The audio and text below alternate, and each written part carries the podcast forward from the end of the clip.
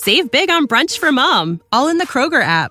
Get 16 ounce packs of flavorful Angus 90% lean ground sirloin for $4.99 each with a digital coupon. Then buy two get two free on 12 packs of delicious Coca Cola, Pepsi, or 7UP, all with your card. Shop these deals at your local Kroger, less than five miles away. Or tap the screen now to download the Kroger app to save big today. Kroger, fresh for everyone. Prices and product availability subject to change. Restrictions apply. See site for details.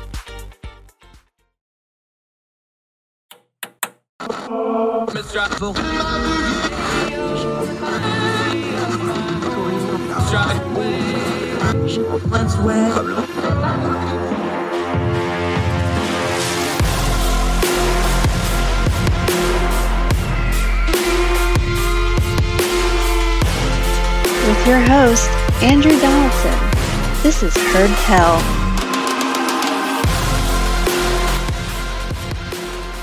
Hi, welcome back to Heard Tell. Okay, we're going to talk a little Taiwan, a little China. We talk about it here, there, and yonder, but people are using it as a comp that doesn't really apply.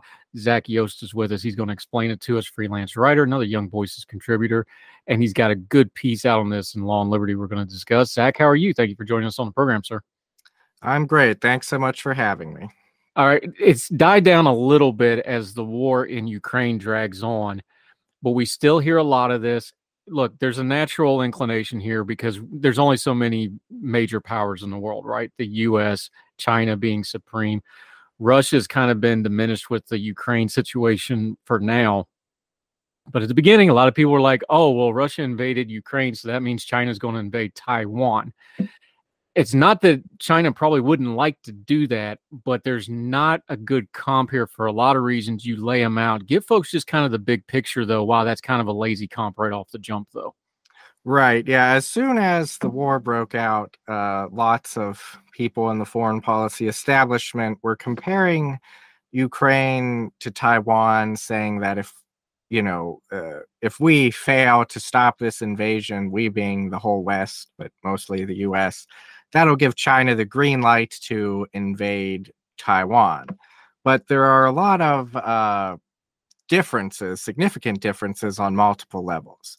On the purely uh, strategic level, uh, one of the major differences is that China is enormous. It's giant, and it historically, this is also the case. A lot of its resources are already tied up either patrolling and defending its like 14,000 mile long border that's contested, especially with India and Vietnam, or garrisoning, uh, you know, their ginormous cities. Uh, I mean, about half of the entire Chinese military does just those two things. Secondly, on the tactical level, things could not be more different. Um, Ukraine shares a giant land border with Russia. There is you know that's why when the invasion started russia invaded on four or five fronts simultaneously. Uh, tens and tens and tens of thousands of troops crossing at once. That's not possible for a chinese invasion of taiwan. It would necessarily be an amphibious landing and it would make logistically it would make D-Day look like a picnic uh, in terms of how complex it is. The weather patterns in the strait only have uh, basically two windows for invasion, roughly mm-hmm. in March and April, and roughly in September, October. China does not have the lift capacity to land 100,000 troops on Taiwan on the first day. And Taiwan itself is very defensible. For one thing, the Taiwanese have been preparing to defend the island for roughly 70 years. The number of beaches that can be landed on has decreased over the years thanks to literal decades of geoengineering.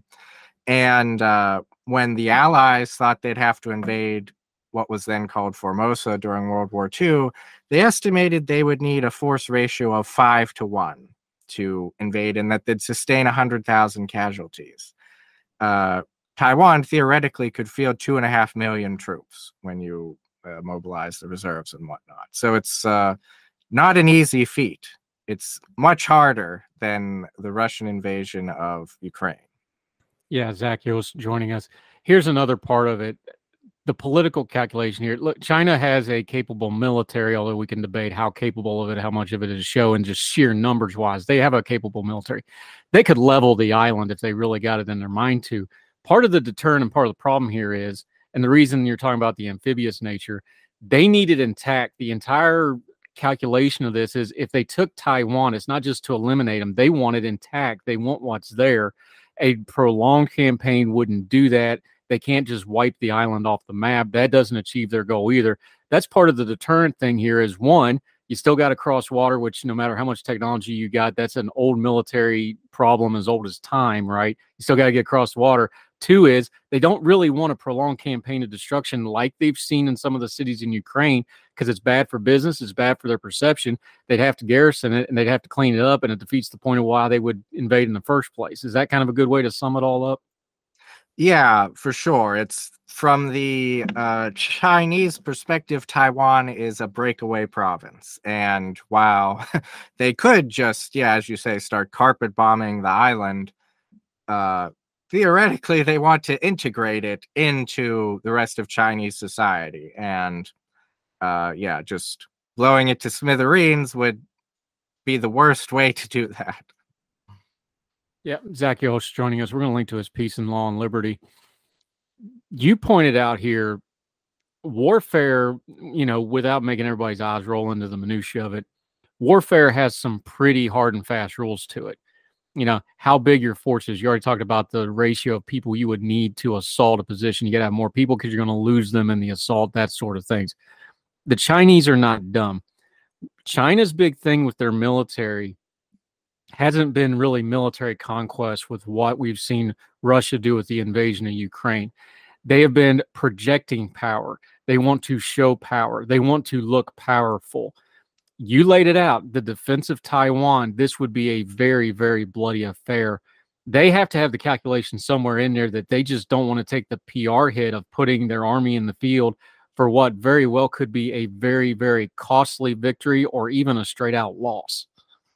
Right. Yeah. It it's would be an immense gamble on their part. Um, there are estimates all over the place. Um, a recent series of war games based on uh, publicly available information. Um, in all of the base case scenarios, China loses.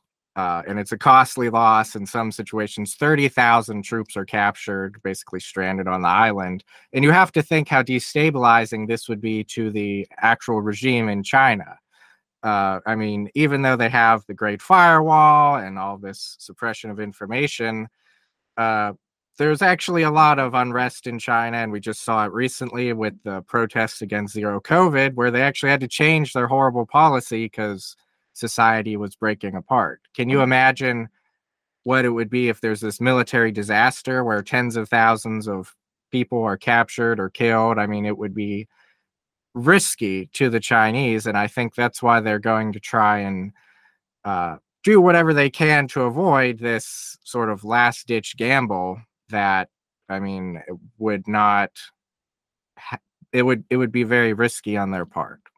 Yeah, Zach Yost joining us. You touch on an important part of this. We're talking about military deterrence, and that is important because a, a Taiwan that would be, you know, very hard to attack. That's a deterrent the Chinese are all about business right now. One of the great deterrents might just be that invading Taiwan would be really bad for business for China. They are in a pro look, they're not they're not dumb. They have long-range plans. They know they've got some economic mm. trouble on the horizon. They got demographic trouble on the horizon. Their entire policy right now has been to get rich before you start having economic trouble. They've tried to strike that iron when it's hot war's bad for business. They're sitting there watching what's happening to the Russian economy because the Russians are coming to them for help, right? They're learning these lessons. Is just the invasion being bad for business, that's going to be as important as a deterrent as the military deterrent, isn't it? Uh, well, I wouldn't say as important, um, but I do think it would play a role, uh, especially on the destabilizing front. I mean, Taiwanese companies. I mean, there's actually a lot of integration between economic integration between uh, Taiwan and the mainland. And uh, uh, if all these Taiwanese companies that employ, you know, like millions of people on the mainland just stopped paying them uh, when it became evident that an invasion was going to occur, because is also important to consider. It's not like this could just happen tomorrow. It'd be obvious, you know, from this massive buildup of resources and troops and whatnot. Uh, that yeah, that would also be a destabilizing effect. However, I think there's all we're already seeing a lot of sort of economic disintegration. Um, I mean, lots of factories, excuse me, are moving to Vietnam and Indonesia and things like that. In the U.S., there's all this push excuse me, for nearshoring, you know, relocating sort of uh, economic ties to Central and South America and whatnot.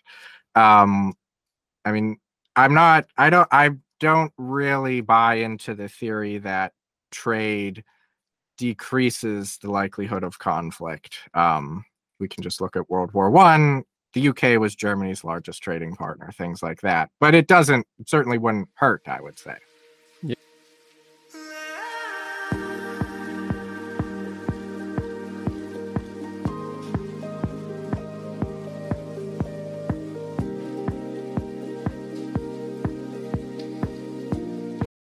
Without the ones like you, who work tirelessly to keep things running, everything would suddenly stop. Hospitals, factories, schools, and power plants, they all depend on you. No matter the weather, emergency, or time of day, you're the ones who get it done. At Grainger, we're here for you with professional grade industrial supplies. Count on real time product availability and fast delivery. Call clickgrainger.com or just stop by. Grainger for the ones who get it done.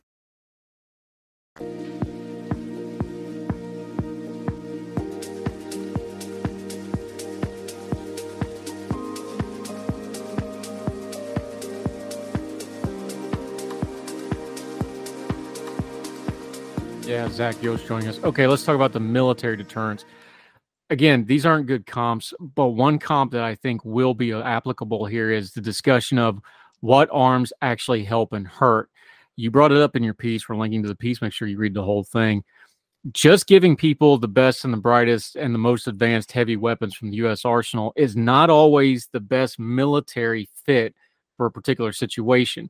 Again, Taiwan, it's an island. It's going to be a defensive campaign. Just sending them the best F 16s and Abrams and things like this, that might not be the best way to defend them. Talk about military deterrence and how we can actually do that. It doesn't always mean just the most expensive and the best military equipment all the time. There's layers to this, isn't there? Yeah, and this is sort of a big point of uh, contention between U.S. Uh, military planners and the Taiwanese military, where even within Taiwan, there's this big debate where they theoretically shifted to an asymmetrical defensive strategy, um, but at the same time, they want to buy more fighter jets and, as you mentioned, a- Abrams tanks and things like that. Where there's a lot of question of how helpful those would be. Um, a lot of uh, planners think that it would make much more sense to basically just sell Taiwan, you know, tens of thousands of naval mines and anti-tank and anti-aircraft, uh, you know, missile systems. Very mobile, very inexpensive. Um, there, there are in a lot of uh, the uh, the Center for Strategic and International Studies just released this very large uh, wargaming uh, report and in most of their scenarios, basically the entire Taiwanese and US uh, Air Force in the region is destroyed on the tarmac in the opening of the war. Um, uh, Taiwan does have airfields located, well, they have basically bunkers built into the sides of mountains that you know could be hit with a nuke and they'd survive but it's not anticipated that the taiwanese air force is going to last very long at all you know, it probably makes much more sense for them to be investing in, you know, very inexpensive drones, things like that. But there's sort of an aspect of, you know, oh, the heroic fighter pilot sort of, uh, you know, morale boost, uh, and also just the the the old brass in the Taiwanese military wants these wants peer systems with China, and it's just sort of they're living in like the you know early 90s and before the world has changed they sort of need to get with the program and even if they don't congress has authority over arms exports so they can sort of basically say, we will sell you this stuff, we won't sell you that stuff. And if I can, it also leads to a huge issue with our current policy with Ukraine. Uh, in the State of the Union, Biden said that nothing is beyond American capacity. And when he said that, he echoed what was in his introduction to the 2022 National Defense Strategy, where he explicitly said nothing is beyond our capability. Uh, but scarcity exists. We can't do everything all at once. And uh, CSIS just came out with a really great report uh, with estimating how many years it's going to take to replace all of the arms and equipment we've already sent to Ukraine. Uh, and we're continuing to send them more. It, it's going to take years and years. Meanwhile, there's a $19 billion backlog of arms that Taiwan has already ordered. So, uh, you know, we can't do both, really, is what it comes down to, unless, I mean, we have a huge shift in our uh, defense industrial base, which will, you know, inevitably eat up resources elsewhere. Yeah, Zach Yost joining us. Everybody's watching Russia and Ukraine. These are going to be the lessons learned for foreign policy and war fighters for the foreseeable future because we, we learn every time we do one, right? What's going to be the lesson for the Taiwanese? We talk about the Chinese angle on this, we talk about the US angle on it. You just mentioned it. Taiwan has their own views on this thing. When they see that invasion and they're watching the Ukrainians right now, what lesson do you think they're taking from all this right now? Well, I think one lesson uh, they well uh, there's a few lessons i can think of that i think are applicable. One is that resistance is not futile. I mean the us military was saying for weeks before the invasion started that ukraine would fall in like two or three weeks. Well here we are a year later. Um, i mean the ukrainian military not in that great shape. I mean they have a bunch of old soviet junk basically um, I mean, they've had huge, horrific losses, but they're still standing there. So I would say that one is that resistance isn't futile if people actually resist. Uh, second, I would say that um, there's really it, it, it will drive home the need to take into con- consideration the future of air power. Um, the the these sort of uh, skies in Ukraine are sort of a gray zone. No no one side really has air superiority uh, thanks to the proliferation of uh, anti-aircraft missiles and whatnot. And uh, Taiwan does have a lot of anti-aircraft systems, so I think they need to focus on increasing that capacity and also reconsider, you know, are is it worth the expense of maintaining all these fighter jets that will probably be blown up you know within two or three days? Um, another thing i think they need to take away which really every world power needs to take away is how resource intensive this war is. I mean the us is used to fighting you know in afghanistan and iraq or libya you know where we just bomb you know un- technologically unsophisticated opponents to smithereens uh, I mean, the U.S. has already given Ukraine over 1 million artillery shells. At our current rates of production, we cannot replace those. I mean, we have to ramp up production, things like that. Uh, were this war to occur, I mean, one estimate is Taiwan would run out of artillery shells within three months. Um, so I think people really need to take stock of just how costly a war like this would be and stockpile appropriately. Yeah, and ammunition goes a lot faster than anybody estimates it. I'll tell you that right up front. Uh, Zach Yost, good stuff. Appreciate it. We're going to link to the piece. Uh, it's in Law and Liberty. Uh, you can read the whole thing for yourself. This is something to keep an eye on. Look, this is something we've been talking about for decades. You brought it up. We've been basically talking about this for 70 years. Hopefully, we'll be talking about it for another 70 years because that means the war that everybody fears didn't happen, my friend. Let folks know where they can follow you and keep up with you until we get you back on Heard Tell again.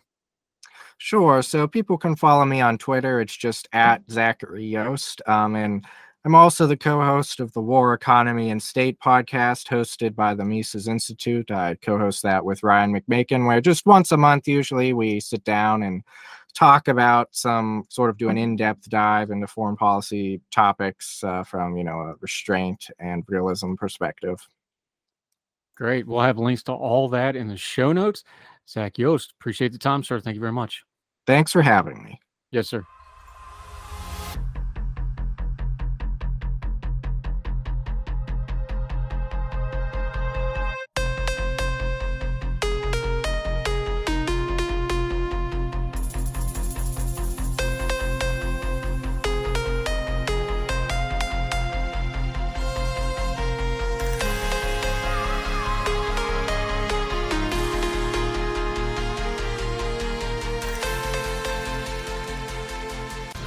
Uh, welcome back to Heard Tell. Okay, let's go back overseas to Europe and the situation in Ukraine. Very excited to talk to one of our new friends. She's a new contributor with Young Voices, but she's done plenty of media before. She's a journalist and communications specialist. Uh, she is from Ukraine. She's currently in Poland. We're going to talk about all that. Tanya Rock, how are you, ma'am? Thank you so very much for your time today. Hello, Andrew. Thanks for your time and inviting me here. It's a pleasure to talk to you. I'm doing great. Hope you're well too. Yeah, we're doing well. Appreciate your time. Let's just start with you, though, for folks that haven't got to read up on you or familiar with you. You've done more overseas media with BBC and things like this, TechCrunch. We'll talk about your previous things that you like to talk about. Obviously, Russia's invasion of Ukraine changed your life personally. Things like Mariupol is a place on a map and images on a screen, but that's home for you. Uh, give people a little bit of your background, where you come from, and why we're talking to you in Poland instead of where you grew up, where you're from, and why that means something very different to you than just us, an international audience, hearing those words. All right. Uh, sounds great. So, uh, as for the beginning, um, I, I was born in Mariupol and I was living there most of my life. Uh, I moved to Kiev due to work reason last year, but unfortunately, my family stayed there when war broke out in Ukraine, and that means that uh, they got stuck in the blockade of Mariupol for three and a half months. And since it was really severe bombarding, there was no any ability to get in touch with them or to check what was going on in the city. So for me, it became very personal. I was trying to get in touch with them to find them and to get them out of the blockade during all this time. And to, to make it clear how bad it was, uh, you could not find any information about the people because they cut out the mobile connection. And all that was possible is to look through information in local chats and Telegram to see the devastations that were taking place in a certain neighborhood. That's how you approximately could understand what was going on there. Later, uh, luckily, I managed to find them and to get them out. That's why we made it out of Ukraine and currently settled down in Poland. Also, during that time, I was uh, trying to help people who were getting out of the blockade. Thus, together with my colleagues, also journalists and media specialists, we started the online project uh, that was recording and collecting information and personal stories of people who made it out of the blockade. For folks that don't know, because you've been through this now, how accurate has been the coverage in Western media of all that? We're, you know, we're coming up on almost a year into this war now. Is the imaging and the reporting on it accurately depicting? Because obviously you can't fully show the horrific nature of this war how has the coverage been to the Western audience, do you think? Are they getting a good picture? Are they getting an accurate picture of what's going on? I think that it generally depends on the country that we are talking about because media market is different for each uh, country and that uh, also depends whether this is an independent media or this is a state controlled media uh, when we talk about western media i can give examples uh, how uh, certain things are covered um, in German media, for example, I think that wording is quite important so that journalists don't use the word in conflict because conflict is not war and war is exactly what is going on now. At the same time, I think that in countries that uh, previously were under the communist impact, the situation is more clear because people have also this historical memory and they remember how things were for them. And that's why you can also see that in the narratives where journalists, media, and government stand for Ukraine and support it fully and wholeheartedly. But also, when we are talking about uh, the American media, I think that quite often journalists have the lack of local context. It doesn't mean that they spread misinformation or related, but it also means that they have to dig deeper on the context, on the historical reasons of this war, and also uh, on uh, the ongoing situation. Yeah. Tanya Rack joining us. You just touched on it, but it seems like a small thing for us the difference between saying war and saying conflict um, even you know saying ukraine or the ukraine the old soviet designation of it little words like that you know to a foreign audience that doesn't seem like that big a deal but when you're dealing with a war that the propaganda war is just as important as the shooting war part of it those kind of words and terminologies really really matter don't they uh, yeah, I totally agree with that. And I think that during these days, all wars are hybrid wars. That's why it is also necessary to understand that everything that goes on the internet stays on the internet and the tools of propaganda are quite powerful. That means that uh, war should be led also online.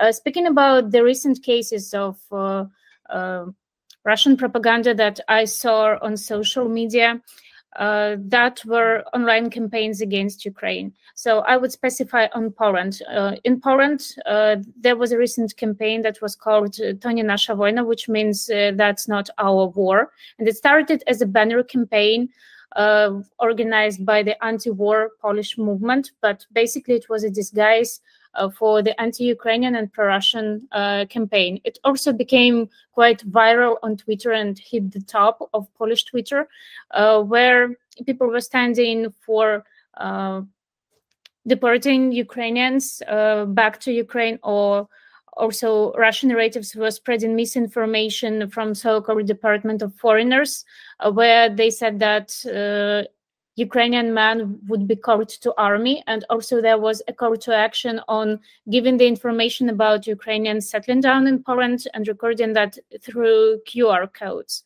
So these are small things, but it just re- reminds that we have to fact check all the information, all the resources, all the numbers, and only after that to share it and let it to our informational space.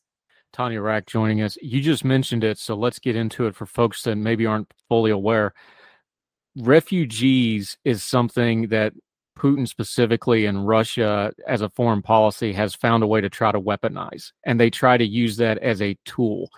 The refugee crisis out of Ukraine is so massive. You just mentioned it though. Countries like Poland are really sharing the burden on this.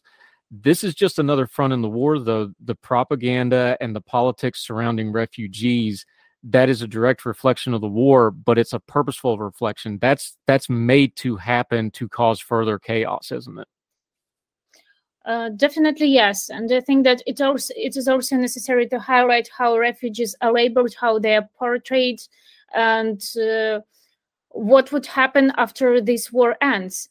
Uh, due to the prognosis of the experts, war may last till 2024, 2025, and turn to a Cold War but it also means that um, people would have to deal with the refugee crisis. Right now, there is approximately 6.5 millions of Ukrainians who had to flee from country due to war, and uh, Poland is a country that received the biggest amount of refugees.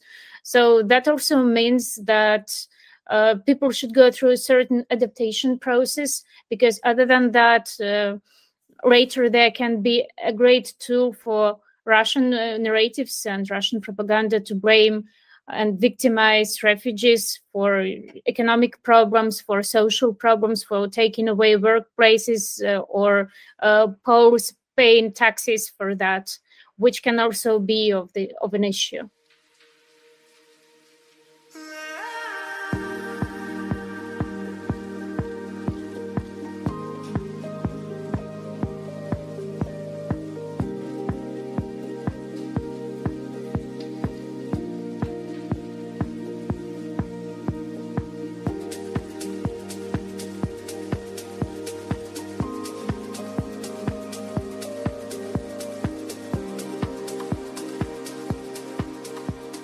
Tanya Rack joining us. You're there with Poland. You're familiar with it. You've mentioned it. there's a lot of history there between Poland and Russia, obviously, the former Soviet Union and all that.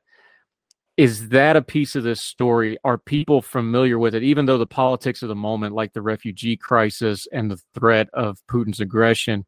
How much does the history play into how Poland has become such a stark ally? And frankly, Poland's really been carrying the ball for most of the EU. They're out on point on most of this. How much does the history play into that? Because that is about a generation away now since the fall of the Iron Curtain.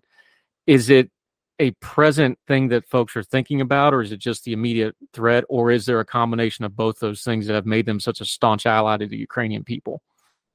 I would say that there are several factors to that. So, first of all, of course, uh, people and population have historical memory. And if you walk across Warsaw, you can see the monuments uh, uh, that remind us about communist times, right? But at the same time, I think that it is also determined by the geopolitical situation because uh, Poland is basically neighboring to Belarus and uh, they're afraid that in case if uh, Ukraine loses this war, war can knock their own doors. So definitely there is no interest to the country to be directly involved into war. And uh, as a country, they have their own programs to solve economical, social, and etc. But at the same time, it also uh, becomes a contributing factor where they support Ukraine and uh, help both with humanitarian aid, with military aid, and of course with praising and accepting refugees. Yeah, Tanya Rock joining us. What's the other side of that? The Ukrainian people, I'm sure, are keeping track of who their friends are here. Like they they've learned pretty quickly and and in a very real way who their friends are here. Poland, obviously the United States, the UK, these other countries. From the Ukrainian point of view, how is it keeping track of and marking, okay, these are our real allies. They've really been here for us when they needed to be? I think that it generally depends on the bubble as well, because of course there are countries who are more anti-Ukrainian, and that is visible. But at the same time, we can also talk about a certain individual level, and we can also talk about private donors and private help, which is quite often more efficient than uh, government uh, aid too. Uh, but at the same time, I think that. Um, people who get to countries that are Ukrainian allies, they feel the help, they feel the support from civilians, and of course, they feel it in terms of how they're praised, how they're treated, and the social narratives that are used in those particular countries. I can speak about Poland, and I know that lots uh, of people moved here, particularly in Warsaw. You can uh, quite often you can hear Ukrainian speech uh, on the streets, and that just shows that uh, the amount of people is higher than uh, expected. And I think that uh, it also shifts the cultural narrative, the social agenda in Poland, and we can also uh, just wait of what happened long term in that and how the narrative would would be shifted. Yeah. Tanya Rock joining us. Let's talk about another country, though, that hasn't been quite as staunch as Poland. A lot of talk about Germany, kind of back and forth. Again, complicated history with Russia, very complicated history with Poland. Uh, new chancellor and Olaf Scholz kind of been halfway in, halfway out. Besides just the politics of it, when you see the war in Ukraine being used as part of the larger geopolitical uh, situation, obviously that's going to be frustrating to see it but how does it play just seeing that hey you know you have your country being invaded but it's kind of politics as usual for a lot of folks even folks that are supposedly allies. That's got to be tough to watch just on a personal level and then the politics get really complicated on it. Uh, it is complicated and uh, of course there is this recent issue and a certain scandal uh, with leopard tanks because of course in the beginning they promised to uh, supply Ukraine with 88 tanks, but at the same time there is uh, a difficulty with uh, giving them as a military aid due to uh, the need to repair them. But then also it is prolonged uh, since you need to get the weapon for those tanks and the details that are used for those tanks they're no longer produced of course we can see that from economical geopolitical aspect uh, germany is also trying not to be very rough in their conclusions and uh, i hope that that does not sound rough but to sit on both chairs without spoiling uh, the diplomatic relations with both countries uh, but it is what it is. Yeah, Tanya Rock joining us. Let's talk about this this way though. Two, three years ago, you weren't planning on sitting here talking to an American media audience about the war in your own country. That wasn't part of your life plan, right? You were, you know, working in tech stuff, you were doing these things. You have an entire generation of folks like you from Ukraine now. This will be probably the defining moment in their life in a lot of ways for somebody that hasn't been through that how has that changed your life it's not just career and you know going to university and career and what am i going to do with my life it's how do we survive? Am i going to have a country? How do we do these things? Try to explain that to somebody because we just see the headlines. There's millions of folks just like you your whole life has been upended by this conflict. How does that affect you? How does that change your view on things? Just try to explain that to those of us that just see this on tv so I think that war changes your mind once and forever. First of all, you become more radical in your thoughts. You see world more black and white without gray shadows. And of course, once you experience war, you as trivial as it may sound, you understand how precious life can be and that it can end up quite soon and quite easy. That's why you start to appreciate each moment. When it comes uh, to the position uh, of you or um, when it, when it comes to a personal position as a citizen, it just determines uh, that you cannot be apolitical as some of people used to be. Uh, and right now, when I hear that people are saying something like that, I don't trust them because they're still in the context. They just don't realize it. And all the political agenda, all the things that are going on on the global arena, they still impact them. It's just that they're not completely aware about them. It also changed my perspective on the things that I find valuable and the things that I work on. Right now, I would like to dedicate my life to more social projects and to civil activities that that matter, that bring difference, that are also connected with my country, with supporting it, rebuilding it. Does not matter whether I continue working with Ukrainian uh, projects, clients, businesses, and I help uh, them to grow and to survive during these war times, or it's uh, more about nonprofit sector where I also uh, work with organizations that uh, are providing help to my country or directly with people who would like to provide help to my country or to a certain level to help people who got into difficult situations because of war. Because war is not something you choose but war is also not about the death. It's a certain way of life and you have to adjust to it and to make your living despite all those uh, obstacles and circumstances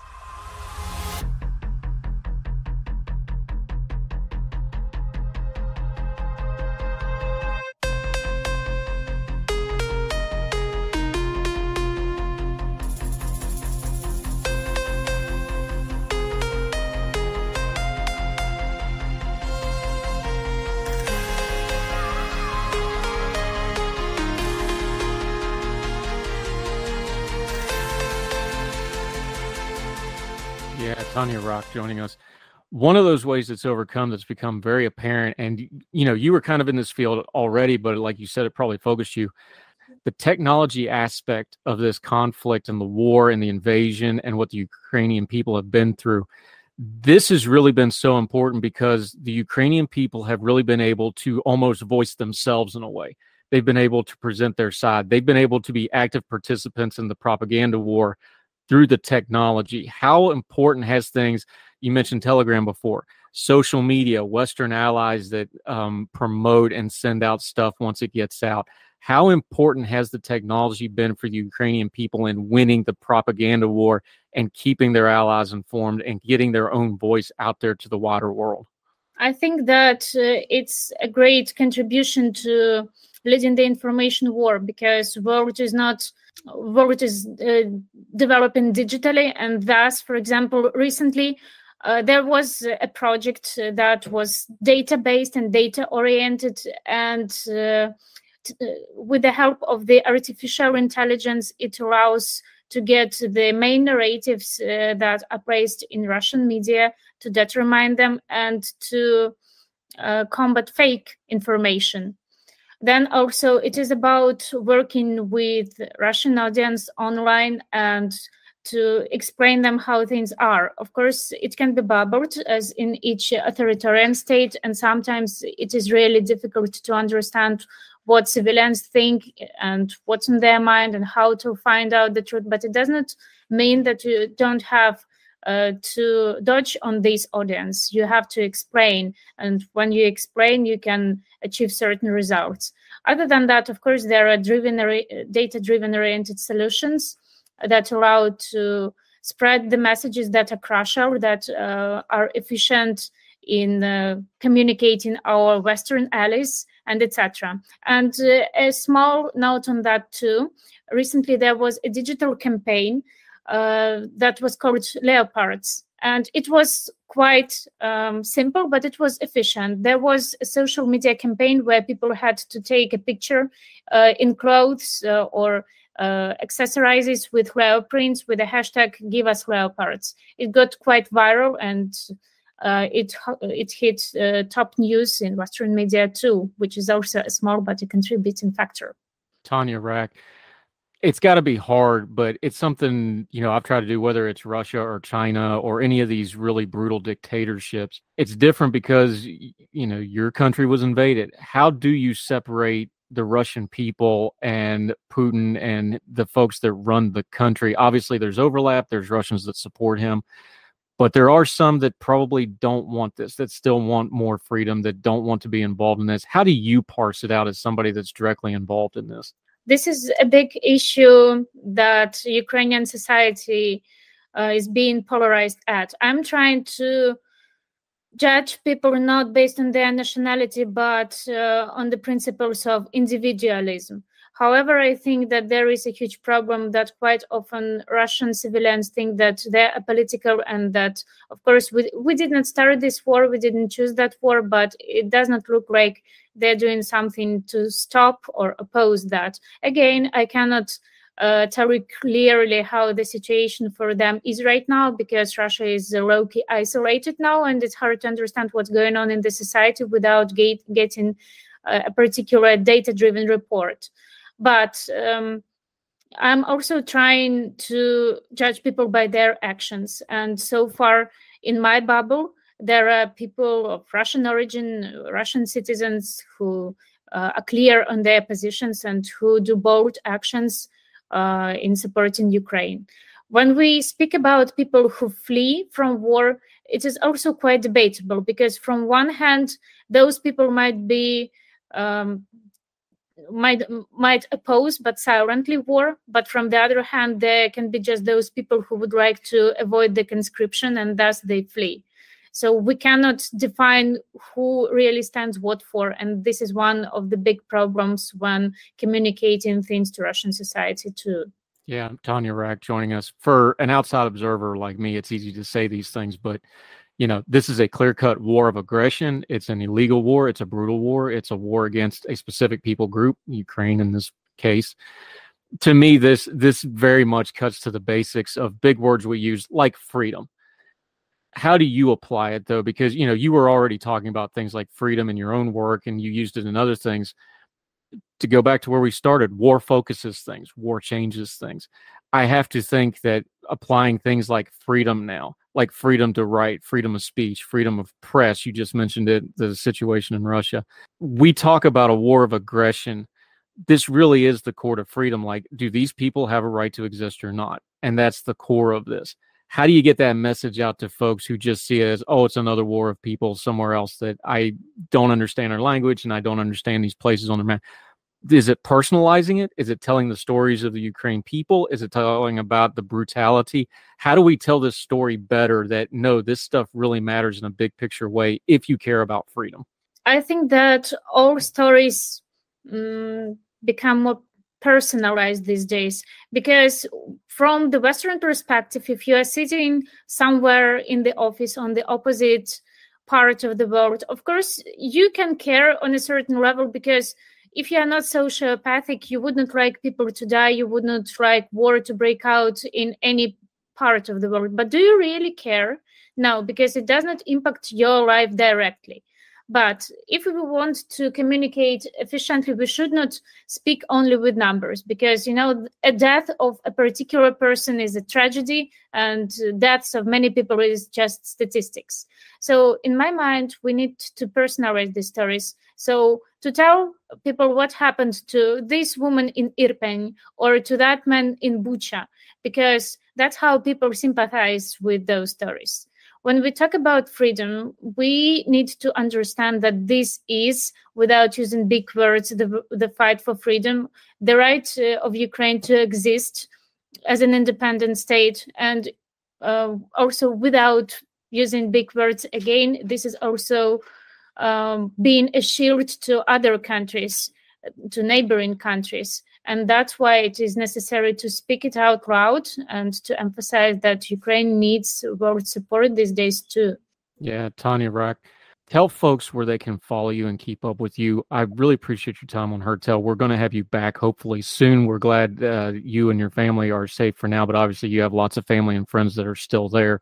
How can people follow you, keep up with you, and tell folks what you have going on until we get you back on the program again? the best way to contact me is to follow me on Twitter. My handle is uh, Tanya Arak, the same as my name.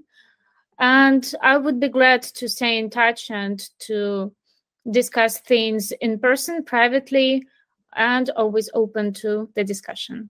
Thank you for having me, Andrew. It was a pleasure to talking to you. Thank you so much. Uh, obviously, thank you for the time. No, it's not the easiest topic to talk about, but it's important, and we appreciate you greatly and look forward to having you back soon, Tanya Rack. Thank you so much, ma'am. Thank you.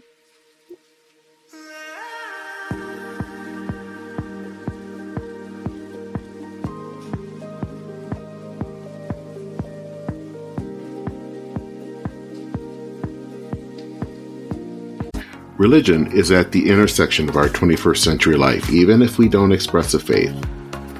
At a time when it seems that religion isn't as prevalent as it once was, it still leaves its mark everywhere. As a pastor, I know that religion isn't something I just do on a Sunday, but it's found in every nook and cranny of my life. Sexuality, politics, social media, the economy, war, nationalism all have some kind of religious angle to them. And as a communicator, I want to find the stories that can help people understand this part of our society that is so important to so many. Hi, I'm Dennis Sanders, and I'm the host of Church and Main. Church and Main is a podcast about the journey of faith and where it intersects with modern life.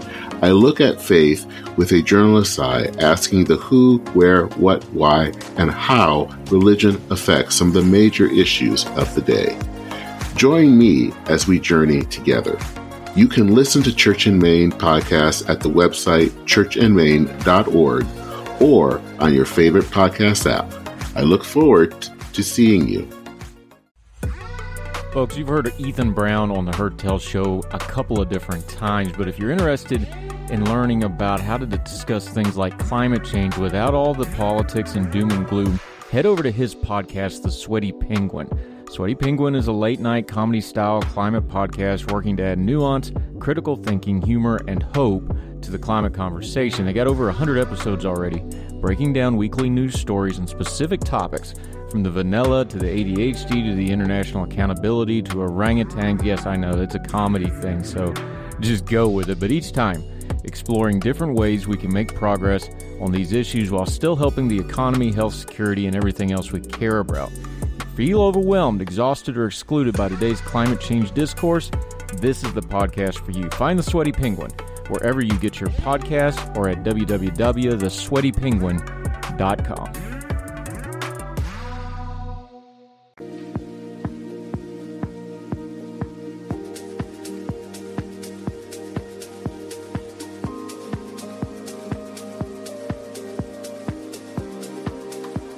Uh, welcome back to Heard Tell. Okay, another one of our friends hadn't been around a while, but he's busy. He's doing that grad school thing. Uh, but thrilled to have him back. Daniel Chan Contreras, how are you, my friend? Good to talk to you again. Oh, I'm doing great, Andrew. Thank you very much for having me. Thrilled to have you. I, I reached out to you and, and hunted you down because I wanted to talk about something. Look, we're going into an election cycle. The election cycle has a little uh, side narrative that's been going for a while about Spanish speaking voters uh, the way they're changing. The demographic is changing. Republicans have made some gains, especially places like South Florida, the Rio Grande Valley. People are talking about these sorts of gains and changes. It's become, we saw the demographics from the census. We know this is not only the fastest growing demographic in America, it's also diversifying demographic in America, which is an important point to point out too. Yeah. Spanish speaking media in America eh, has never been bigger but then when I actually look at it and I listen to it, and I don't speak the language you do, so you help me out here. When I translate it and try to understand it, it's amazing to me that these are a lot of the same folks, but it's covered differently, the point of views differently. It's almost like a whole different world, even though a lot of these news organizations have the same parent companies. Mm. There's a disconnect there. Walk people through that a little bit because I think we're talking about Spanish speaking folks and how they're becoming a force in politics. But when they're talking amongst themselves in media that's for them, it's almost like a parallel world, isn't it? Yeah, yeah. I mean, um, the thing about uh, the the challenge, I would say, uh, to understand Spanish speaking markets and Spanish speaking um, voters, of course, it's that uh, I mean, the only thing that we have in common is we speak Spanish. But other than that, uh, it's very it's a very diverse and very different, very different perspectives, and that of course shows when you look at uh, the major, you know, uh, Spanish-speaking networks, when you take, of course, the, the usual Univision, Telemundo, which tend to be more left-leaning, um, you see that that disconnect, and you also see how uh, the the attempts sometimes of English-speaking um, people to try to impose their their narrative of ways of seeing things. Uh, when they try to do that in Univision, in Telemundo, or in other media, it doesn't necessarily resonate in the same way because when you when we talk about Spanish uh, in Spanish media outlets, there's a lot of subcultures, there's a lot of um, con- uh, societal cultural cues, basically, um, that that don't resonate. Then when you when you try to import um, uh, just English speaking media uh, news, just just doesn't resonate, right? You're trying to just talk about it in, with Cuban American community in South Florida, the Venezuelan American community um, in, in, Texas, or, or Mexican American community in California. Um, you need to understand that that little social societal context to to actually uh, how they think and actually how they process news. Yeah, and uh, Daniel Chan Contreras joining us. I don't want to gloss over it because you just hit on it. There's so much diversity in the Spanish speaking community. Look, even somebody like me, we can sit on paper and look. Oh, well, a Venezuelan refugee that's speaking uh, Spanish and a Cuban uh, refugee or the diaspora that's in South, you would think they would have a lot in common but just because they both are fleeing dictatorships, they have a lot of cultural differences. So communicating to them, even though they have a similar background coming to America, very, very different way to reach out to those communities. And I'm just picking those two. You could pick any other country you want it. Look, we're going to have more and more folks coming out of Mexico with the violence there. Somebody from Colombia isn't going to be the same as Argentina, even though they, you know, to an outsider like us, those would be more similar. That's really where the challenges start coming in, isn't it? Yeah, yeah. I mean, that's 100% correct. Um, and, and I think that's one of the issues that I think in general, um, English speaking media and English speaking political political analysts and, and whatnot have improved a little bit. I mean, every time I hear at least they say, well, you know, it's different. They're, not all the same, uh, which I think is important.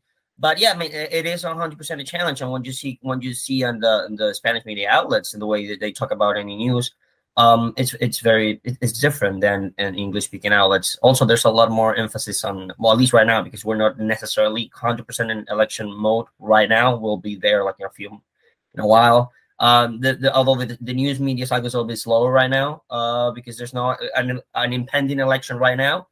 Um, you can see the differences, uh, especially in the just on the topics we they, they cover. Even when you talk about non-political things like entertainment, sports, it's completely different. I mean, we talk about football, well, soccer, not not um not American football or yeah, well, not American football. Gonna lie in that one. Daniel Chan Contreras joining us. That's an important point because I think something that gets lost. Look, I've I've been doing this politics things for a little while now. When you talk about outreach to a group, they just don't want constant politics. That's why we we call our show culture and politics. You got to mix it up a little bit. People just getting up. I imagine it's the same thing in the Spanish speaking media, but especially for those English outlets or English mm, minority candidates that are trying to do quote unquote outreach. If you don't mix in some of that culture stuff, if you don't look, I've lived in a foreign country before a couple times you, you got to give them a little something to show you care, right? You got to give them yeah. a little cultural thing. You don't have to speak the language, but you better throw a word or two in there somewhere to show you're trying. That kind of stuff. You can't just show up at political time with just a political message. That ain't going to work. You got to mix in some of that culture stuff. You got to show some effort in there too, right? Man, yeah, they're hundred percent correct. Um, you need to understand the cultural side. I guess uh, cultural is it's important, important politics because um, if you want at the end at the end of the day when you're going to vote, you want to have someone that understands you, that at least talks the same way you, you do, like understands your your not only uh, policy struggles, but also just you know the way you, you, you interact. You know, you want to have someone relatable, and and culture and is really important. And actually, this is really important. Uh, I would say it's completely non-political, but a good and interesting way of seeing the difference between Spanish-speaking media and, and Anglo media um, is just in in the way that I, I don't know if you have heard like this was a whole thing over Shakira and, and her former whatever. The whole thing, I mean, it's it's just annoying to me, but it was a huge deal in every single Spanish speaking media outlet and social media, and just hearing my parents talk about that constantly. Um, and it was a huge news for like two weeks, two whole weeks. It's annoying, but but it was a huge thing. I mean, everyone was talking about it, and every single media outlet was talking about it. It's Spanish speaking, but you go to maybe uh, um, English speaking, it's not the same relevance uh, because it's just not the same. The same. Um, you don't have. I mean, uh, regular uh, New York Times reader will not care that much about whatever what's going on with Shakira and Piqué, but um, a, a, a reader from from Miami or, or Houston uh, probably will.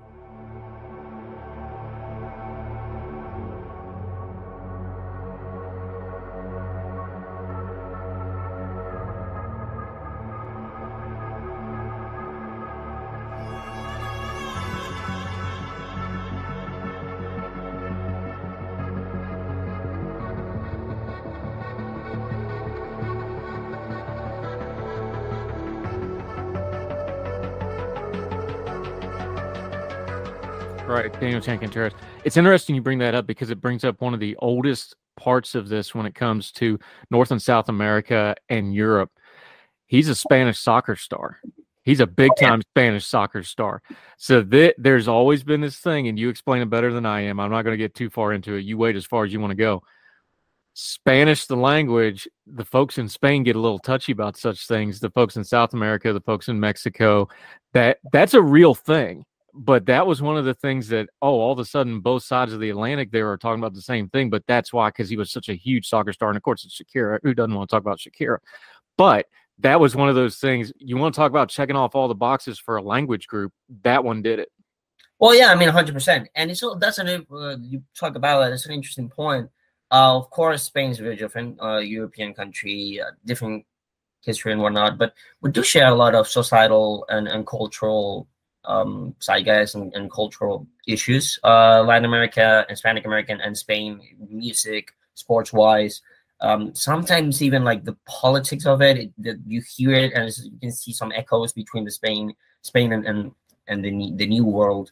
Um, so that's a very interesting point, and actually, that now that you brought it up, uh, that even if um, just completely different societal context and economic context and political context, we the, the, just this this the mere fact that we speak the same language uh, brings some common things. Well, it's like American and, and the Brits, I'm pretty sure as well, right? I'm sure it is too. Daniel Chan Contreras. All right, you do do international affairs and foreign policy. When we talk about immigration in America, I think I think most Americans make one big mistake, and the media is really bad about this. We get really myopic about it. It's it's almost like the immigration problem starts at the border and then comes inward. We don't do a great job of talking about all the change of events from the border outwards to all these other countries that are affecting this.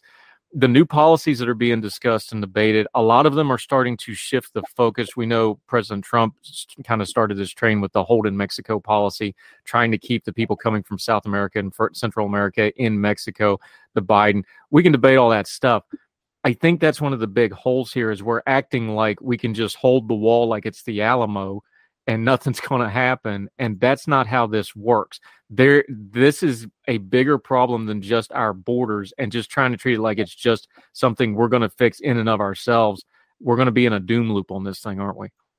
I mean yes. Uh, one of the, the big points is that this migration wave crisis especially the parole program that's been all around the news all doing the, doing the rounds it's not the same type of migration that america has been used over the last uh, 30 years, right? Usually you talk about, well, Mexico, you talk about uh, Central American countries like um, like Honduras, like Guatemala, like El Salvador, people fleeing violence.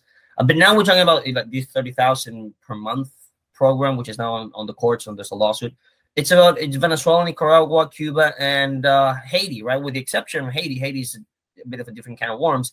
Venezuela, Cuba, Nicaragua have kind of the same issue, right? Is you have a communist or socialist dictatorship uh, that has created um, an immense amount of political, social, economic pain in their countries, and people just fleeing. Um, and the United States is just now the end of receiving that that migration flow. So it is a different policy context. It is a different political uh, solution, of course, to this specific uh, border issue, border problem, than uh, the ones we faced 15 years, uh, 15 to 20 years ago. And it's important for policymakers to take that into account. The problem is, I think, is that we're not. I mean, Americans are not uh, taking that into account. Uh, there's not a real policy decision or re- re- rational, coherent policy decision. It's just President Biden trying to do something um, halfway, then the court saying that he can't do it, and then we have some way in the middle where the program is not implemented, but it's not also completely eliminated, and just leave a lot of people uh, in south in, in the south in, in the border in border towns and the migrants just up in the air.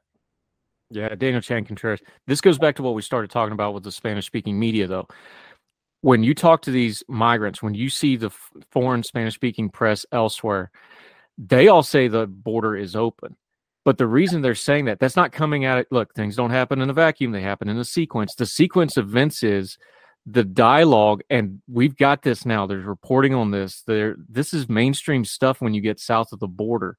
They're hearing it, and then all the Americans are going, Well, no, the border's not open our discourse on it, even if you're just saying our border is open against the policies of the current government as a conservative or whatever, saying our borders are open, when that gets to the Spanish speaking media and overseas media for other people groups as well, all they heard is the border is open part. They didn't hear the part about it being an outer. So whether it's President Biden saying it in his campaigning or somebody against the border policies saying the border's open, that's the message that those folks are getting. So when they're saying we're told the border is open, they're telling you the truth. It goes back to that media and the language change and how things are covered, doesn't it?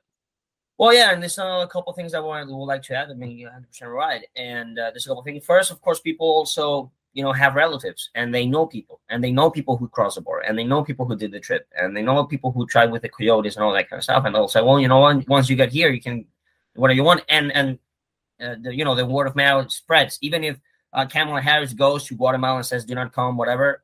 Um, if you have a friend that actually went there, you'll say, "Well, you know what? I, you know, I'll try. I'll do my. I'll, I'll take the risks." That's one thing. And the other thing important as well is that this is um, a lot of there's an increasing sense within uh, Hispanic America. At least I will tell Venezuela, right, which is the the realm we have some experience on. Uh, we also consume a lot of American media, right? We a lot of Venezuelans speak English a lot of journalists speak English, so they consume American media both from the right and, and from the left. I would say in a regular basis, and that also, um, you know, shapes the way uh, you write about these type of stories, right? So when when when Fox News and when CNN says, "Well, the border is open," or "The border is not open," or whatever, uh, that's not only being heard in, in, in America, but it's also being heard in in Latin America. It's also being heard in Venezuela. It's also being heard in in in other countries where people sometimes have access to this type of media, uh, especially through social media. They speak English, and they can. Th- that also shapes their opinions and say, well, you know, that's how the way they're thinking, that's the way they are talking about, and um, that's what we'll we'll report it, and we'll talk about it here. So that's a really an interesting point. That's not only um, American Anglo media. It's of course the main target audience is of course Americans, uh, but there's also uh, this type of peripheral audience that understands English, and that shapes the way we talk about American politics when we talk about American policy, which is in this case the most important.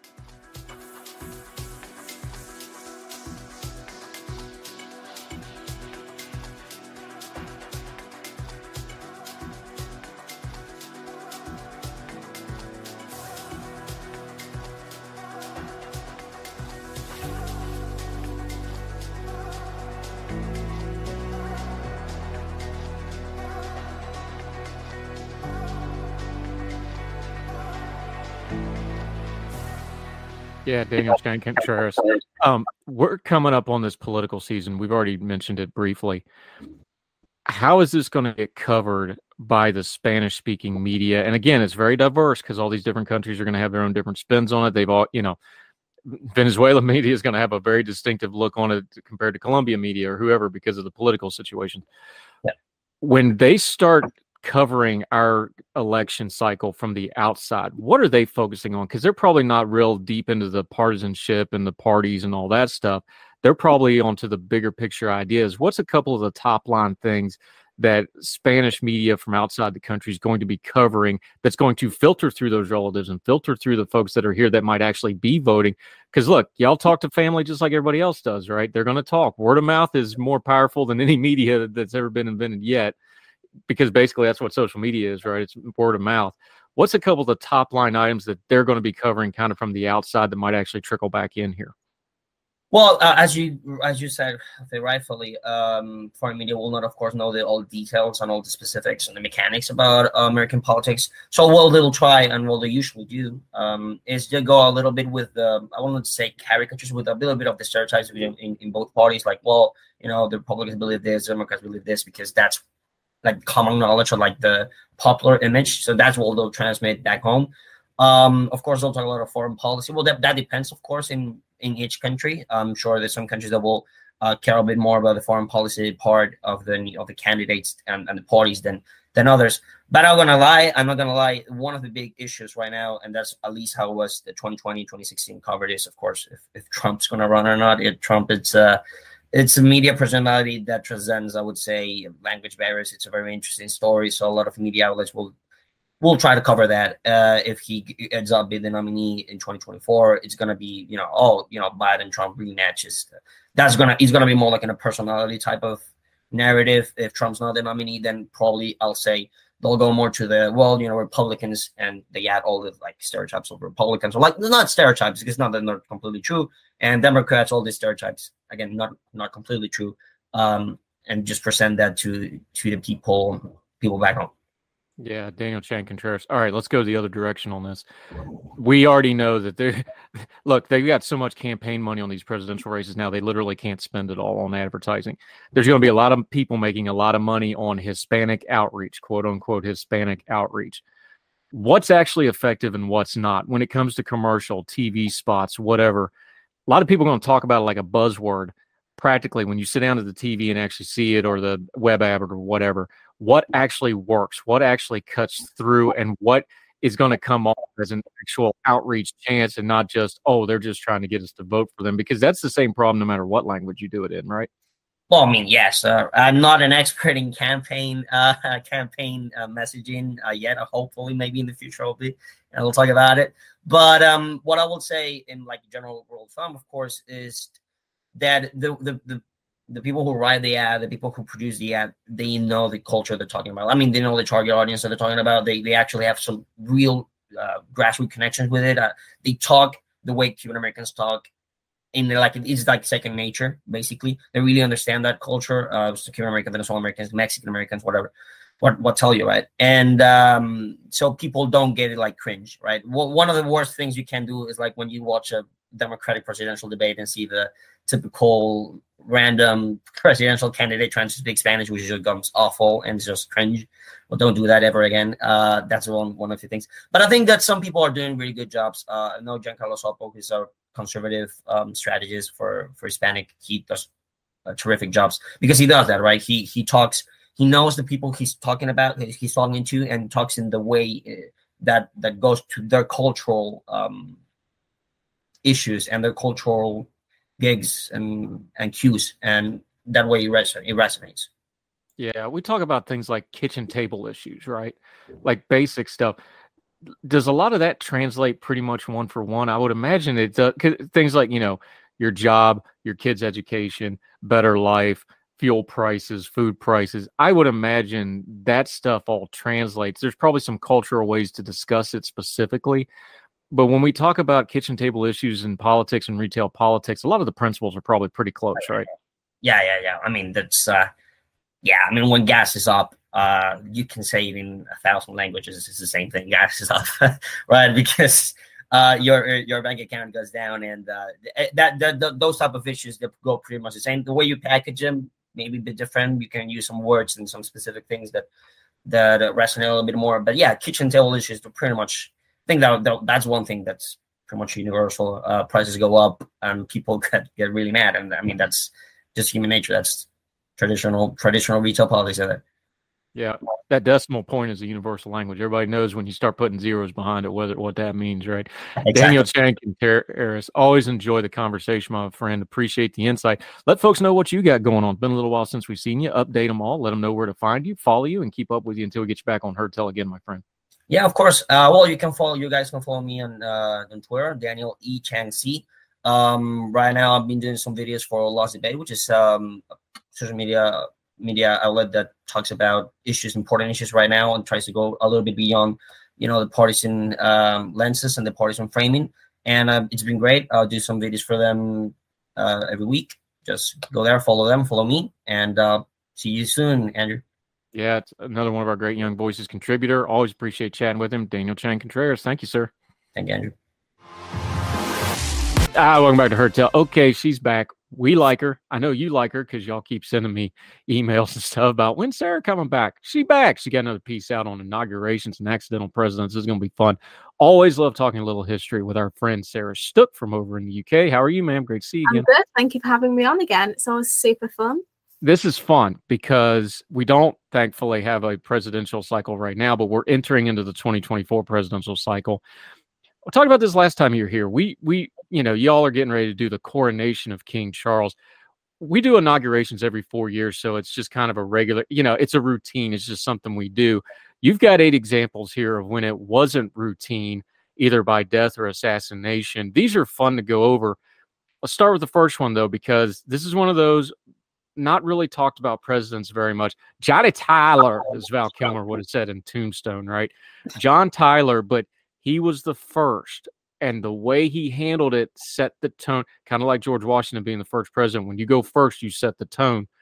The way he handled it, because the vice presidency then was not what the vice presidency now is at all, was it?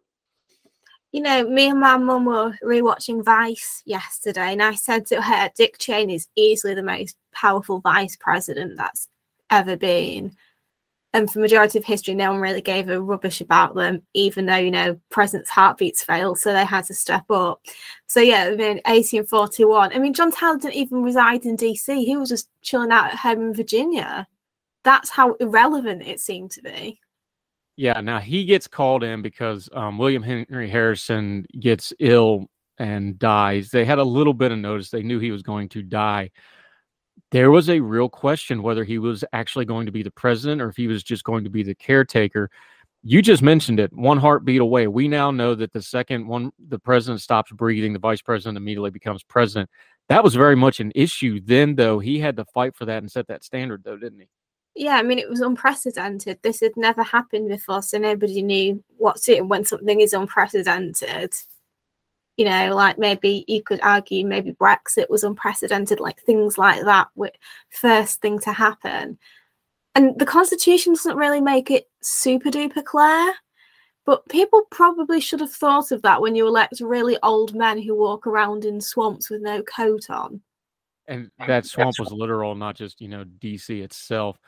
There's another one you cover here. This is an interesting name in history because another president that's mostly been forgotten by modern Millard Fillmore, um, Zachary Taylor, another president that doesn't get a lot of the pub nowadays, but two really interesting individuals.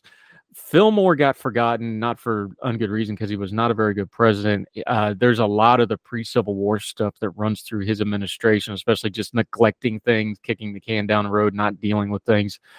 But Millard Fillmore's inauguration and his ascendancy to the presidency is rather interesting, even though most people have forgotten about it. For those folks that don't know who he is, walk us through it a little bit. I mean, I think the only reason he's remembered because he has a fantastic name. I think that's like the thing, isn't it? You remember somebody when they've got a strange name, and he was like the example of it. He was put on the Taylor ticket because he was from New York, and New York was super important he basically spent most of his time in Albany or NYC, and then word came that uh, Zachary Taylor had died, and he thought, "Oh, I'm president now. So Taylor lasted a little bit longer than Harrison, but only well, everybody lasted longer than Harrison, apart from maybe Liz Truss. Liz Truss, you know what? I'd have to look it up. It's pro. I, I think Truss got him by just a little bit. Yeah, um, it's much. It's like a really small margin. They didn't do the lettuce thing back then, but if they did, the lettuce would have won that one. The Compromise of 1850 is the dominant thing about Millard Fillmore. For folks that don't remember this, th- this is one of those um, piles of tinder that was laying around that helped spark the Civil War. It involves slavery. He tried to basically just kick the can of the question down the road, and it really blew up on him where he made everybody mad, made the situation far, far worse. And then, of course, 11 years later, we have an all out Civil War. But that's really what he's more remembered for, besides just his ascendancy as a vice president. Yeah. I mean, it's one of those historical what ifs, isn't it? You know, had Zachary Taylor done a full term, would that kind of thing happened? It's the same for every president. Had Kennedy lived, would he have done the Civil War?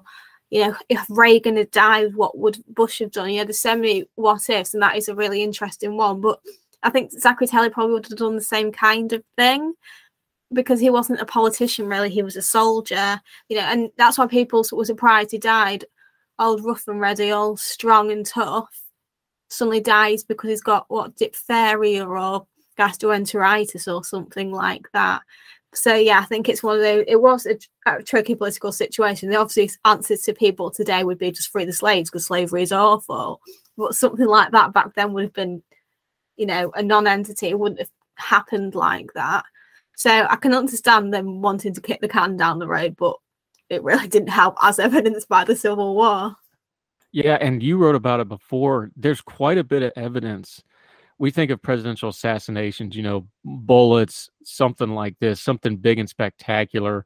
Um, McKinley got gut shot and took several, took quite a while to die. Lincoln's assassination, JFK's on video, so that one's really. There's pretty good evidence he may have just died because they had bad water at the White House. Like that's almost inconceivable. You want to talk about times changing? We had a we had a president die probably because he had contaminated drinking water in the White House people like a good conspiracy theory. It's why people think Warren G. Harding was poisoned by his wife. I mean, to be fair, she had good reason. He was a terrible husband, but he had a heart attack. He had really poor heart. Things like that happen. Though it didn't help with the fact she refused an autopsy. Makes her look a bit sketch. If you get her on a true crime website, everyone will be like, the wife is hiding something. Sarah Stook joining us.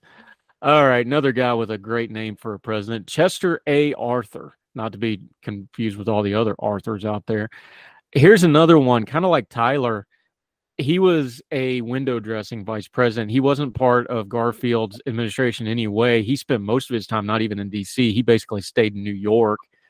Um, this is another really interesting one where this guy was never supposed to be president, and then because of what happened, became president. Um, it's the second one where they came from an assassination, not just a death. You also had uh, Lincoln and Johnson before that. And Garfield, he sort of lingered for a few days, whereas like Lincoln died like overnight. Garfield, you know, lingered for a couple of days, and everyone was umming and ahhing, and they thought he was going to be okay. And then, you know, he wasn't okay. He was quite poorly. And that's when, you know, Arthur was called and they said, Look, he's, you need to come but he was in New York when it happened because he didn't want to seem overeager, which is understandable, really. And you know, the word came because you know he Garfield died a horrific, horrible, long, worn out death of months. So you know, what do you do when a president doesn't die immediately? You know, you can't really spring in because I mean, it already looked bad enough because the assassin yelled out now or now Chester Arthur president, which made him look implicated. And people already didn't like him. So when he ascended the presidency, people really didn't trust him. And he, apparently he was a nice guy, you know, he loved his wife and you know, he was quite he was didn't want to be president that way. But at the same time, you know, the implications there were not fascinatingly good for him.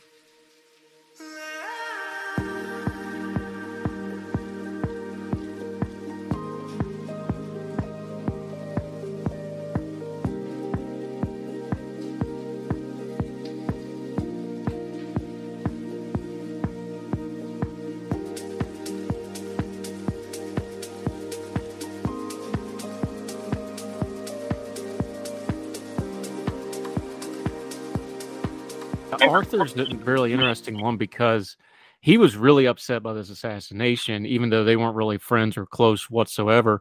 But it really weighed on him that he got the post.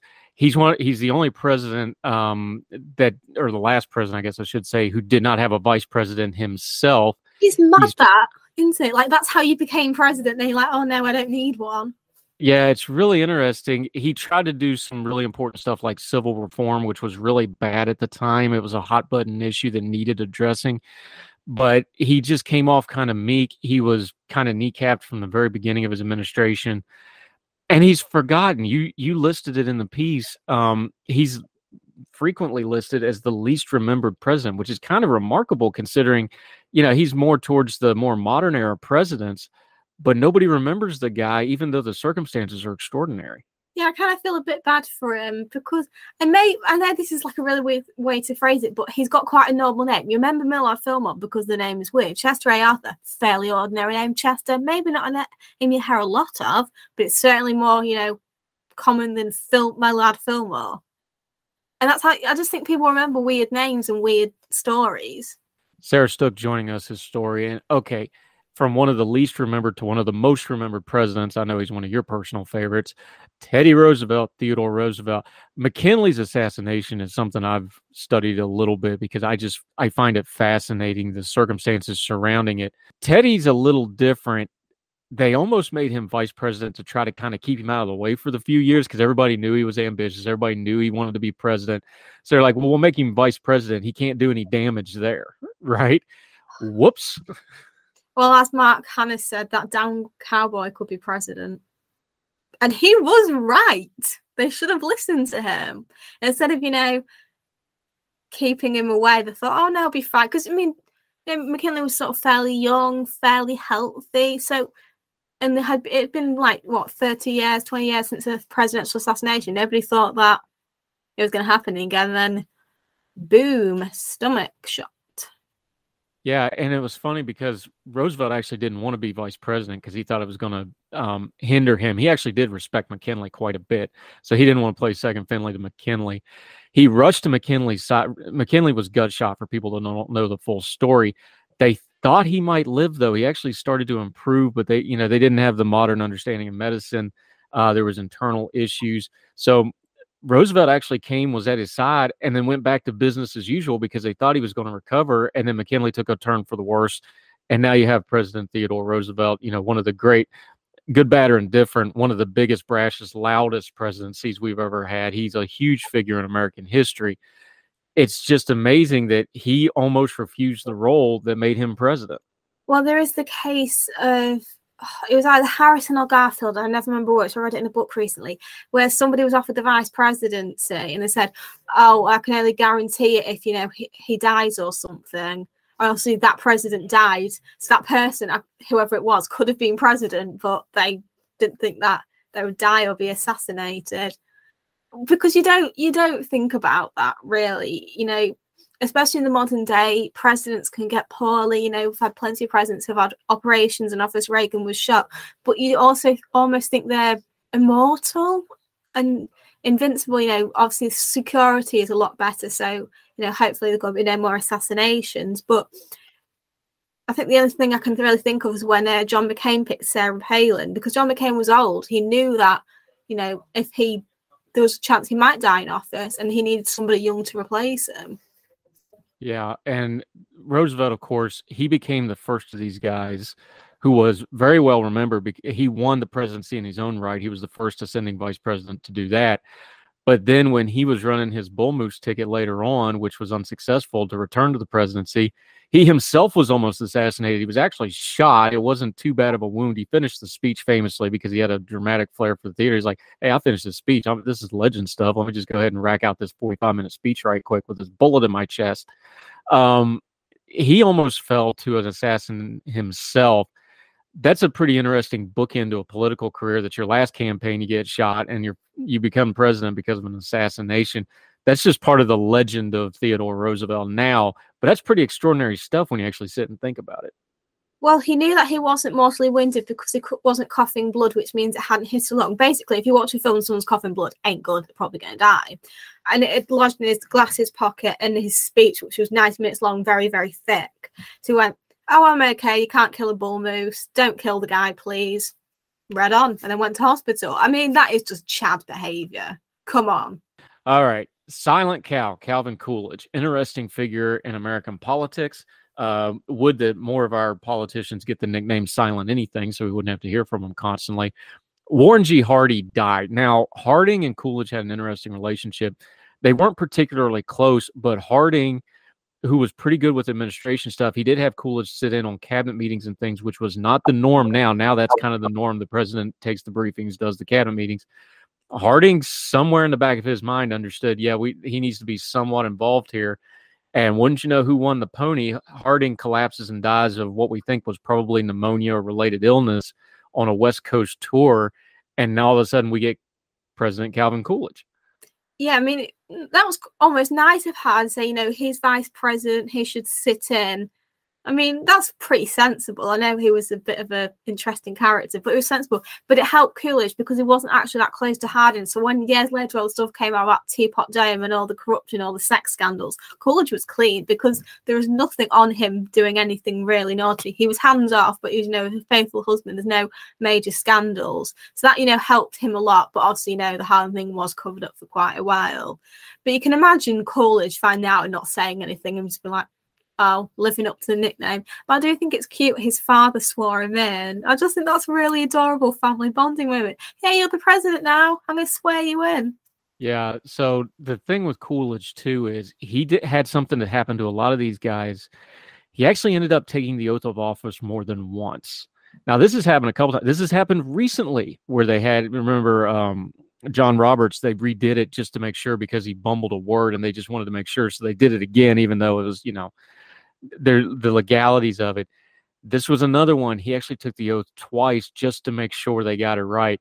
How in the world are we still fumbling the oath of office at this point, just doing it over and over again, make sure we got it right, like it's some kind of magic spell? Well, because they weren't sure if it was legitimate under um, his father, because his father was like a notary of the public, but it wasn't like a proper like federal judge. So this happened with another president. They weren't sure if it counted. That's why they did it. It wasn't fumbling the words. It was, they just weren't sure it ca- technically counted. And they wanted to do it in public as well because he did it in the middle of nowhere with no electricity or phone lines. Hence why it took ages for them to locate him. Similar to Roosevelt because he was literally climbing a mountain when word came and there was nowhere near civilization. Yeah, but what could be more American than getting sworn in by a notary republic? And your father. I just, like I I said, mean, that's, that's really sweet. A notary. Yeah, that was a play on words. I said notary republic, but that's funny.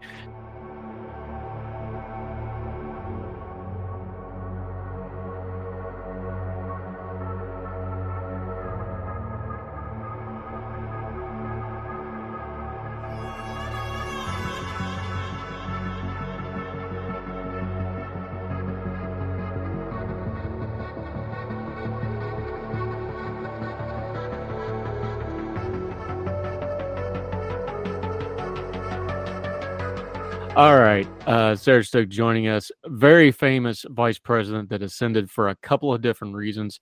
Harry Truman. Um, of course, FDR had poor health his entire life. It was hidden from the public. So for the public, it was a shock when FDR died because for most of them, he had been president most of their adult lives. Most of them didn't remember any other president than FDR. Truman comes in. You know, you, there's politics involved here you know, he oversees the Second World War ending. He oversees the beginning of Korea. He has to follow FDR, which is not an easy task. He drops the atomic bomb. Harry Truman, people have kind of forgotten that he ascended after FDR, though, because of all the stuff that happened during his own presidency. Well, yes, because FDR was, like you said, very poorly. But it wasn't until like photos of the Yalta conference came out that everyone realised how, you know, pale was. You know, it was said that Stalin and Churchill were aghast when they saw him. If you see pictures, he's so frail and so tired looking. It's clear that something is wrong. But the reason Truman was chosen partially because they knew that Roosevelt had a good chance of not making the term. They knew he was poorly, so they needed to pick someone who would be decent. So the first vice uh, Roosevelt's first vice president was seen it's too conservative for Democrat. The next was seen as too left wing, so Truman was like the compromise candidate. But you know, they barely saw each other. They met uh, about three times in private between the inauguration and Roosevelt's death. Truman didn't even know about the Manhattan Project. Somebody pulled him aside after, was like, "Oh, by the way, we're gonna we've got some nukes." Eisenhower knew about it as like head of the army, but Truman was found out. He was like, "Oh, okay," and that's a pretty big thing to put on somebody. Yeah, we've got these nuclear weapons that could kill thousands of people. Do you want to do it? It might save more people, but still horrible thing. And you know, it's still so controversial today, isn't it? I mean, there's a reason why the Japanese don't like nuclear weapons, and they're pushing for disarmament. Yeah, interesting stuff with Truman when he left office, he was very unpopular, but that comes from firing MacArthur and some other stuff. And again, he had to follow FDR. Nobody's going to follow that with the contemporary.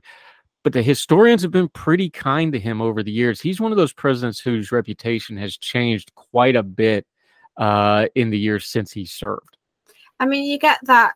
I mean, if you look at somebody like Andrew Jackson, he was praised by historians, and I think rightly so. You know, paid off the national debt, things like that. He was quite a good president. But then you look at things like how he treated the Native Americans, things like that usually come into perspective later. Things like civil rights. Woodrow Wilson usually praised as a very good president, but also, I mean, he was extra racist for the time, which means he was racist.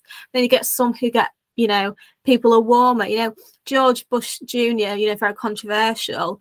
But I think people are actually softer on him now, which is really interesting. Maybe they compare him to Trump in the Iraq War still controversial, but people seem to be a bit softer on him, which I find quite interesting. But I don't think he'll ever be ranked one of the greatest. Sarah Stook joining us. Okay, the most famous of these by far, and it's because of the photograph involved, uh, plus the circumstances. But Lyndon B. Johnson, the Kennedy assassination, the famous photo on the plane Jackie's standing there shell shocked. That I'm actually happy that there's no video of this because God, this just had to be horrific for everybody involved. Johnson doesn't want to be there. Nobody wants to be there. Jackie's just shell shocked standing there. But there's the famous photograph on the plane. Plane was actually on the ground. You know the there the body's on the plane of President Kennedy. For that generation, this was the watershed moment. You know, anybody of my parents' generation, it's always where were you when Kennedy was shot, right? This is just an indelible image in the American psyche. So by far, this is probably the most famous of these on your list. But there's some interesting background into all this, you know, and little tidbit of history. The only woman to ever swear in a president happened right here. And called Sarah because it's the best name. okay, that was a cheap pop. But anyway, interesting stuff surrounding this, not just because of the Kennedy assassination, but Johnson getting sworn in on the plane, the woman that swore him in. Just give us a little of the background on this one well, Texas, it was a year, just about a year before the next election, and Texas, which had been solidly Democrat for many, many years, as well as the other parts of the South, was starting to look a bit like it could slip through Kennedy's fingers. So Kennedy and Jackie, who usually didn't go to these things, but they've become quite close since the death of their infant son Patrick, she joined him. Uh, the Johnsons and Governor Colin, uh, Con- uh, uh, Connally and his wife, who would later Connally would later become a Republican. He was quite a conservative Democrat. So you know they did a whistle stop tour of some other cities, and then in Dallas, um, about you know midday, obviously Kennedy was shot. Governor Connally was also shot. There was a um, bystander who whose cheek was nipped, and obviously the police officer Tippit, who would also be killed by Oswald later in the day. So obviously the Connallys and the Kennedys were about two cars ahead of the Johnsons. And then obviously shots rang out, went to Parkland Johnson and Mr. Johnson put safely away in a room. Then somebody called it, walked in and called Mr. Johnson president, which is when uh, Mr. Johnson would later say that's when I knew because he was referred to as Mr. President. And this happened very quickly. You know, Kennedy was shot midday, half uh, 12, died at 1 p.m and about half an hour later, Johnson was sworn in. So this happened in what two hours, which is a very very quick two hours. It's like the length of a film. One moment you're in the car and you're vice president, then two hours later you're president. The one before he was assassinated, his widow is just looking shocked. I mean, I know Johnson's a controversial character, but can you imagine that? That's, I think it's probably m- the most horrific. Yeah, it again, I I opened it up with this. Like I'm I'm on one hand, I wish there was video on this, but on one the other hand, I'm glad they didn't film this because everything going on there just had to be the the picture speaks for itself. When you look at the faces and you look at everybody involved, and you know the picture of Jackie Kennedy is the one everybody remembers. You know, l- literally had her husband in her lap at one point, crawling off the car and all that. You know, she's just staring off into the distance, really. I mean, she had it. Afterwards. It's you know it was kept quiet, but she was treated afterwards, and it was the kind of thing that probably wasn't really discussed back then, especially maybe for a woman. But your husband got his bla- his brains blow out in front of you. You know, you're holding. on you, literally. Not to be Yeah. graphic about it, but you know, She's got blood everywhere. She's holding him as he dies. He's he's like gurgling and breathing, but he can't talk. So he's like breathing, but you know, you get to hospital and the doctors say, you know, he's not dead, but we can't do anything. I wrote an article a while back about presidential deaths and whether they could have been prevented. And I said, even in day and age, Kennedy ha- had his brains bled out. Even the best neurologists, neurosurgeons in the world could not do it. He would have died.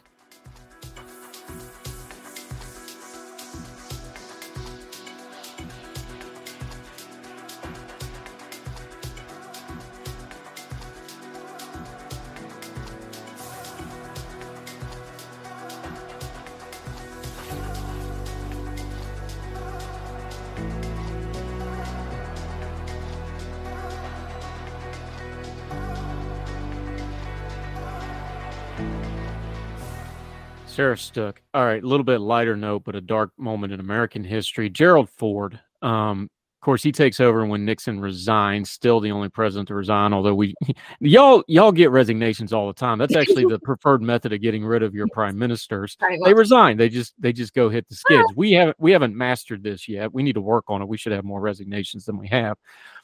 Ford comes in. Um, he bites the bullet and pardons uh, Nixon just to try to get the country moving.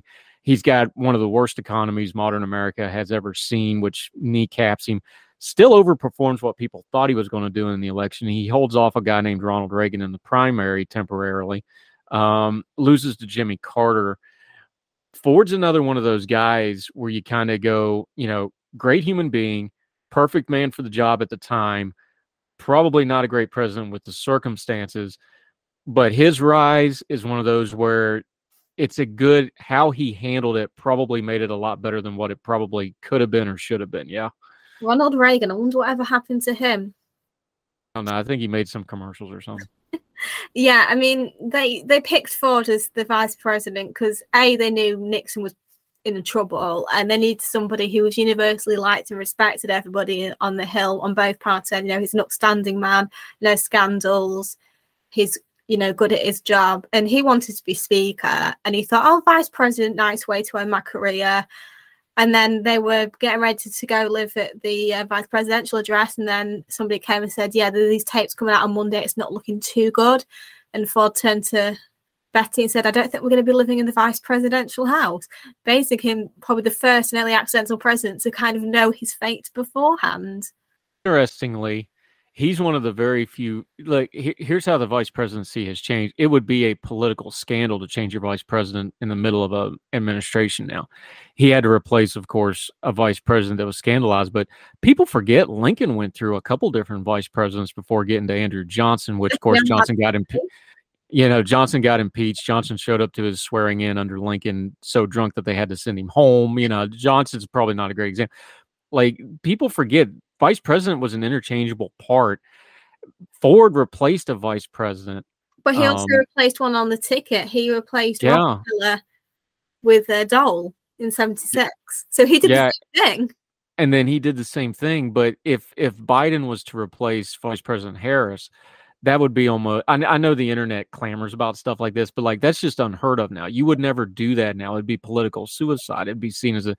But the vice president we was seen as an interchangeable thing.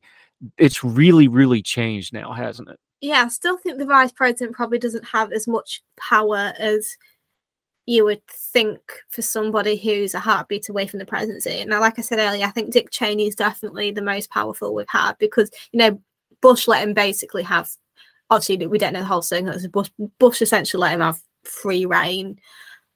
I mean, Kamala Harris probably does have. You know, she does have her constitutional duties of being over the Senate, but I think she's sort of been pushed into a role of, you know, going and doing speaking engagements. Because you forget that most of the time, presidents and vice presidents aren't friends. The only one who were genuinely close were Carter and Mondale. They've either had a good working relationship or some really hated each other, like Calhoun and Jackson, who wanted to kill Calhoun, though he did want to kill a lot of people, to be fair. So, yeah, and to be fair to to President Biden, I think him and her really do get along. And I think he wanted that above everything else because him and Obama really got along when President Obama. But, you know, I think he wanted that to be a non issue. I think he wanted to be a congenial relationship, a working relationship. So, to President Biden's credit, I think he really does get along with her. And I think that was his goal was to have a vice president. They don't need to be best mates, but as long as, you know, they work. I mean, there's, you know, a generation, right. 20 odd year generational gap but you know there's been plenty of you know many different generations. So you know you can expect that and so long as they don't i mean there's always been rumors that they're briefing against one another but you know years later after the obama biden administration it came out that obama had his you know worries about biden so it maybe wasn't as close as we thought but so long as they sort of you know don't actively want to kill each other and it works for the country, obviously, because that's the most important part. I think that'll be the model going forward, though. Like, you know, Bush and Cheney, you know, Cheney had a portfolio he took care of. He did the foreign foreign policy stuff. Biden, although the Obama administration was very different, you know, Obama gave him some very public stuff to do. You know, whether it was ceremonial or not, he gave him stuff to do. Biden and Vice President Harris, you know, he he he goes out of his way to give her some shine on stuff. I think that's the model going forward, though. I think it's going to be a working relationship presented that way, whether they get along or not, at least publicly facing. I think that's the new model, at least for the next couple cycles. Yeah, I mean, I'll see if Trump runs again, which you know he probably is, and he does actually get to the nomination, picks a vice president. It's not going to be Mike Pence again. But it'll be interesting to see if he, he does pick someone he gets along with, because I think him and Mike Pence are like totally different people who, you know, maybe had were polite to each other, but I don't think there was any love lost. So it'll be interesting. Yeah. But you know, I you don't know. He might run it as an independent. He might pick a Republican. You never know. Um, I'm thinking Ron DeSantis will probably win the nomination for the Republicans, barring a major catastrophe. Who will he pick? You know, you don't know because you've got to look at. It's not just about who's your friend. It's about geography. Um, maybe if they're a minority, things like that. They t- that tends to you know work make be way more important than if you like them as a person. Yeah, it'll be interesting to watch. And of course, we we know President Trump pretty well by now. There is nobody that he won't put underneath the bus. So good luck to anybody that gets that job as vice president uh, nominee with him. Sarah Stook, always enjoy talking to you. This is an elections-daily.com. We love those folks a lot. These are great little historical pieces to have. We'll link to the whole thing. Sarah, let folks know where they can find you and follow you until we get you back on Heard Tell again. Um, so we've uh, continued with presidential runners up. We're getting into uh, about the 1920s now. Uh, for the Mallard, I'm writing about uh, consorts, but I'm also going to do a piece about surrogacy because that's been in the news recently, and I think that's quite an interesting thing. Um, and I also have a piece out for the Mallard about 10 fictional women who don't suck, based purely on the whole Velma situation and how strong, independent women are written in the media who usually are just like not that good. Yeah, and you wrote about this before. There's so many historical women that need some Hollywood attention. It'd be nice if they'd go through some of them uh, first, but we'll talk about that next time. Sarah Stook, always enjoyed the conversation. Thank you, ma'am. Bye. All the music on Heard Tell is provided under a Creative Content license from MonsterCat.com.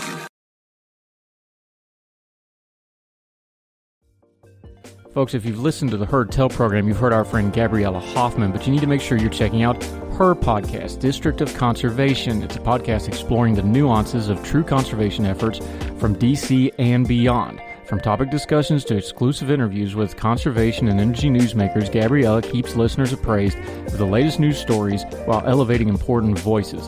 Listen to the District of Conservation on Apple Podcast or wherever podcasts are played. Religion is at the intersection of our 21st century life, even if we don't express a faith. At a time when it seems that religion isn't as prevalent as it once was, it still leaves its mark everywhere. As a pastor, I know that religion isn't something I just do on a Sunday, but it's found in every nook and cranny of my life. Sexuality, politics, social media, the economy, war, nationalism all have some kind of religious angle to them. And as a communicator, I want to find the stories that can help people understand this part of our society that is so important to so many. Hi, I'm Dennis Sanders, and I'm the host of Church and Main. Church and Main is a podcast about the journey of faith and where it intersects with modern life. I look at faith with a journalist's eye, asking the who, where, what, why, and how religion affects some of the major issues of the day. Join me as we journey together. You can listen to Church and Main podcast at the website churchandmain.org or on your favorite podcast app. I look forward to seeing you. Without the ones like you, who work tirelessly to keep things running, everything would suddenly stop. Hospitals, factories, schools, and power plants, they all depend on you. No matter the weather, emergency, or time of day, you're the ones who get it done. At Grainger, we're here for you with professional grade industrial supplies. Count on real time product availability and fast delivery. Call clickgrainger.com or just stop by. Grainger for the ones who get it done.